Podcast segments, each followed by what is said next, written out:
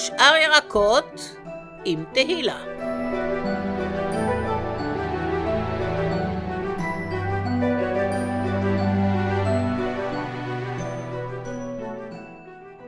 שלום רב, אני שמחה לפתוח את הפודקאסט שלי, הסכת בעברית.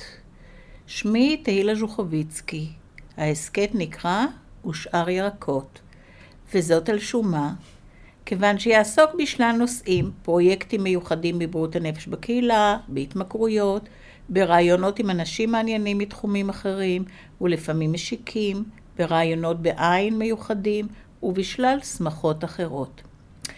מעכשיו יהיו המיקרופון ומכשיר ההקלטה חלק ממטען התיק שלי, שכבר היום לא כל כך קל לשאת אותו. שמא ייקרא בדרכי עניין מיוחד שחבל יהיה לי להחמיצו. אני מקווה שתהנו ואפילו תשלחו לי הצעות, בסוף אציין את תיבת המייל שלי. אני יוצאת לדרך, לפרק הראשון, שאותו אקדיש להולדת בריאות הנפש בקהילה. איך נולד התחום בארץ, מי יזם, מי ביצע, ואספר על דור המייסדים. חלקכם אולי זוכרים אותי מעבודתי רבת השנים במערך בריאות הנפש בקהילה במשרד הבריאות. הכל נראה היום מובן מאליו, אבל מישהו הגה, מישהו טרח, מישהו ביצע. אני עוד הספקתי לצקת מים על ידי הוגי הרעיון ומנווטי הדרך. בראשית שנות ה-70 הייתי צעירה מאוד. חיפשתי עבודה זמנית אחרי התואר הראשון באוניברסיטה, או עד שאחליט מה לעשות.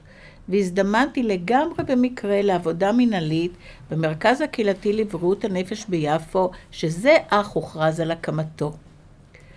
הייתי שותפה פעילה, מאושרת מההזדמנות שנקרתה בדרכי לקחת חלק בהגשמת רעיון כל כך הומני וחברתי, ועוד ביפו, מקום שבו שכנו יחד כל הדתות, מלבד שינטו אולי, וכל העדות היהודיות.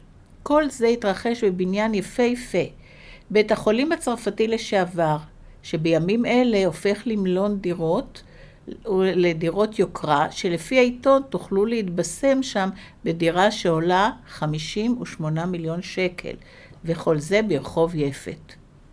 אז חתולים עוד המליטו במיטות, שננטשו עם סגירת בית החולים, גובה התקרות היה כשישה מטר, נזירות מסדר סן ז'וזף היו השכנות, ועלי הפוטוס שטיפח חסן הגנן היו בקוטר מטר לפחות, ללא הגזמה. נשבתי. הייתי מאוד נאמנה לתחום מאז הראורגניזציה, כך קראו לתהליך בהתחלה ושבה עוד ידובר, ועד לפרישתי כמעט לפני חצי שנה. אז כבר דהרה הפעם הרפורמה בבריאות הנפש במלוא עוזה, שהעבירה את אחריות הטיפול בנזקקים לשירות בקופות החולים. לו הייתי כותבת ספר שהיה מתאר את שנות עבודתי הארוכות, וחומר הרי יש לי כרכים רבים, מכל סוגה וסוג, או אז הייתי קוראת לו בין ראורגניזציה לרפורמה, העיקר השם. בראשית שנות ה-70 עמדו בראש שירותי בריאות הנפש במשרד הבריאות שני אנשים בעלי שיעור קומה. דוקטור לואי מילר, הדרום אפריקאי, איש גבוה ויפה תואר שנקרא הפסיכיאטר הארצי, ודוקטור לודוויג טראמר, האציל הפולני, בעל הגינונים ובעל העיניים הכחולות והמהפנטות, שהיה ראש שירותי בריאות הנפש, והוא זה שהוביל בפועל את המהפכה שאחרי עשרות שנים יש הגורסים שלא כל כך הייתה, שלא הצליחה. דוקטור מילר החל לטעת נבטים קהילתיים כבר בשנות ה-60. השותפים להנחת היסודות היו באמת אנשים מעניינים ומיוחדים. דוקטור פיליס פלגי, האנתרופולוגית היישומית הראשונה בארץ והיחידה במשרד הבריאות, הייתה שותפה מלאה בדרך לפיתוח התחום, והשכילה לגרום לכך שגם בשדה, כלומר במרכז, יהיה תקן לאנתרופולוג, כי באמת היה צורך להקים תרבויות, להכיר תרבויות ולהבדיל בין סימני מחלה להתנהגות השייכת לתרבות. דרך אגב, פיליס נקראה פעמים רבות לגרש שדים. אחרי פרישתה בוטל התחום. למה? וכי אין צורך? יש, אבל. נעמי למן, בעלת חזון השיקום ויכולת ההגשמה, פתחה את יחידת השיקום התעסוקתי-חברתי במרכז, והייתה חלוצה בארץ בנושא. היא גם פתחה את המועדון החברתי הראשון, שנקרא מועדון הקקטוס, על שם הקקטוס הענק שהיה בחצר. סוג של מלכת הלילה שפרח רק בלילות, לעיתים רחוקות. היום העולם חדש, וחוק שיקום נכי הנפש בקהילה, התש"ס 2000, מיטיב עם נכי הנפש, או המתמודדים, כפי שנקראים היום. החוק מסדיר את זכאותם של אנשים עם פגיעה נפשית לשירותי שיקום בקהילה.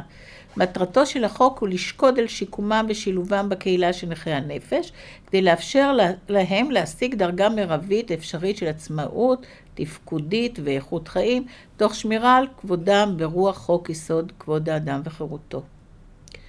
רות מלץ, אחות בריאות הנפש, שאת קולה תשמעו באחת התוכניות הבאות, יצקה בין פעילויותיה הרבות האחרות את הדפוס ליחידת המעקב לחולי הנפש הממוסכים, הזקוקים למעקב התרופתי הצמוד כדי למנוע רעה במצבם ולמנוע את אשפוזם. דוקטור מיקי רייטר, שגם את קולו תשמעו בקרוב, היה הפסיכולוג הראשי במרכז ביפו, משם יצא ופיתח את תחום ההתמכרויות, הוא היה הראשון. ייסד את יחידת המתדון הראשונה במשרד הבריאות לקבלת תחליפי סם לצורך גמילה. ייסד את היחידה האשפוזית הראשונה, שרבים מאלה שעברו שם את תהליך הגמילה הפכו לאזרחים מועילים ותורמים, ואפילו עובדים במערכת הבריאות, הן בתחום הגמילה ולא רק. היה חופש מוחלט לייזום ולביצוע. אבל נחזור לתחילת הדרך ולתהליך ולסיבות שהביאו לשינוי. הביאו? באותם ימים ראשונים הושתתה מערכת בריאות הנפש כולה על אשפוזים. האמת היא שעשרות שנים חלפו עד שצומצם מספר המיטות. מובן מאליו שהתקציבים זרמו לבתי החולים שהיו עמוסי מאושפזים. בשנות החמישים נולדה התרופה לרגקטיל, שבעזרתה לראשונה ניתן היה להתגבר על משברים קשים. בתי החולים היו מלאים באנשים שכבר לא נזקקו למסגרת האשפוז, אבל דרכם החוצה הייתה קשה מאוד, כמעט בלתי אפשרית. אחרי שנים רבות בבתי החולים, נשארו ללא קרוב ומודע. רבים איבדו את המיומנויות החברתיות, התעסוקתיות, בין אם היו להם קודם לכן ובין אם לאו. בשנות ה-60 נפתחו שערי בתי החולים בארצות הברית, ואנשים שהיו מאושפזים שנים יצאו לרחובות שמובילים את עגלת הסופרמרקט מלאת הסמרטוטים שהייתה לביתם, והתוכן לרכושם היחיד. תוכניות שיקום לא היו.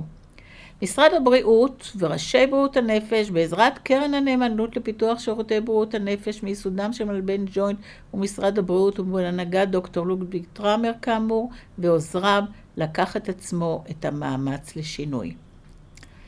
מאזינים יקרים, זהו זה להיום. אני חושבת שהיה קצת גדוש. בפעמים הבאות נשמע את קולם של מייסדים ושותפים לדרך. ונשמע קולות של פרויקטים מיוחדים, ולאו דווקא באיזשהו סדר כרונולוגי. ועד אז, כאן תהילה. מצפה לרעיונות. תיבת המייל שלי, תהילה ג'יי, שטרודל, gmail.com. להתראות בשמחות.